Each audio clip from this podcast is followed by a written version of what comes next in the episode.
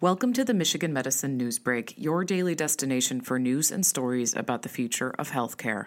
Editor's note Information on the COVID 19 crisis is constantly changing. For the latest numbers and updates, keep checking the CDC's website at cdc.gov forward slash coronavirus. For the most up to date information from Michigan Medicine, visit uofmhealth.org forward slash coronavirus. Lifting barriers to care for transgender and non binary patients. Michigan medicine experts highlight how their teams have increased access to transgender care during the COVID 19 pandemic and beyond. An estimated half percent of the U.S. population identifies as transgender, which means that an individual's actual gender identity differs from the gender identity associated with their birth assigned sex. Due to gender discrimination, many transgender people often face significant barriers when it comes to accessing healthcare. Quote, stigma, as well as institutional and interpersonal gender discrimination, can impact housing, employment, criminal justice system engagement, insurance, and social support access, says Haley Crissman, MD, MPA an obstetrician gynecologist at Michigan Medicine's von Voigtlander Women's Hospital. Quote, through training in gender non discrimination and gender affirming care, as well as recognition and rectification of cisgender assumptions in the medical system, healthcare providers have the power to foster significant improvements in the health and well being of the transgender community.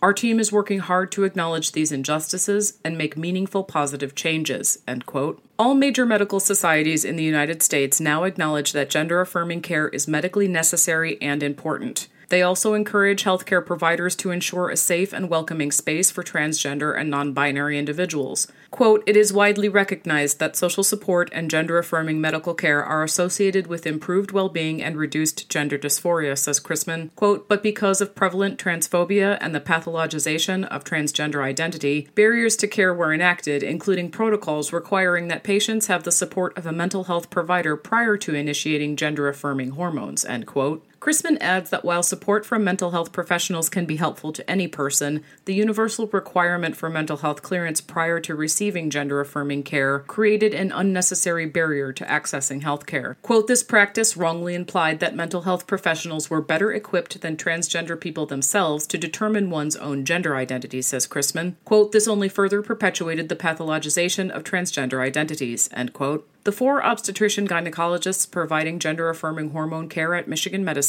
have therefore adopted a patient centered, individualized care model for initiating hormones, without a universal requirement for a letter of support from a mental health provider. However, Crissman notes that if the support of a mental health provider is needed, they are engaged as a critical part of the healthcare team to support the patient's well being. And while many transgender patients feel that they may need to see a specialist for their hormones, some primary care providers are working to remove that barrier as well. Quote, many transgender people believe that they need to see one provider for hormones and another provider for general care, says Anita Hernandez, MD, a family physician at Michigan Medicine. Quote, but as a family physician, I train students and residents in gender affirming care in order to provide them with the tools they need to provide hormones in their own practices. Therefore, a patient can have a primary care provider who can manage their hormones as well as any other routine health care needed, such as high blood pressure, depression, or a sinus infection. End quote gender affirming care during a global pandemic. According to Daphne Stroumsa, MD, MPH, an obstetrician gynecologist at Michigan Medicine's von Voigtlander Women's Hospital, the COVID 19 pandemic has led to a rapid increase in telehealth within Michigan and beyond and this in turn has further lifted barriers to transgender care. Quote, due to the recent expansion of telemedicine, we have been able to continue to provide gender affirming care throughout the pandemic, says Stroumsa. Quote, we also plan to continue offering virtual visits for hormone therapy and other gender affirming care, which will further increase both access and convenience for our patients. End quote. For example, this expansion in telehealth has included virtual care by nurses, who have moved to teaching transmasculine patients how to perform testosterone injections via video visits visits. This allows any new patients to initiate gender affirming hormones during the pandemic without ever having to visit a clinic. Stroumsa also adds that improvements in care for transgender and non binary people must not waver as disparities continue to exist. Quote, through expanding our virtual visit options as well as embracing a patient centered care model for providing gender affirming care, we are helping to ensure individuals of all genders have access to the care that they need and deserve. End quote.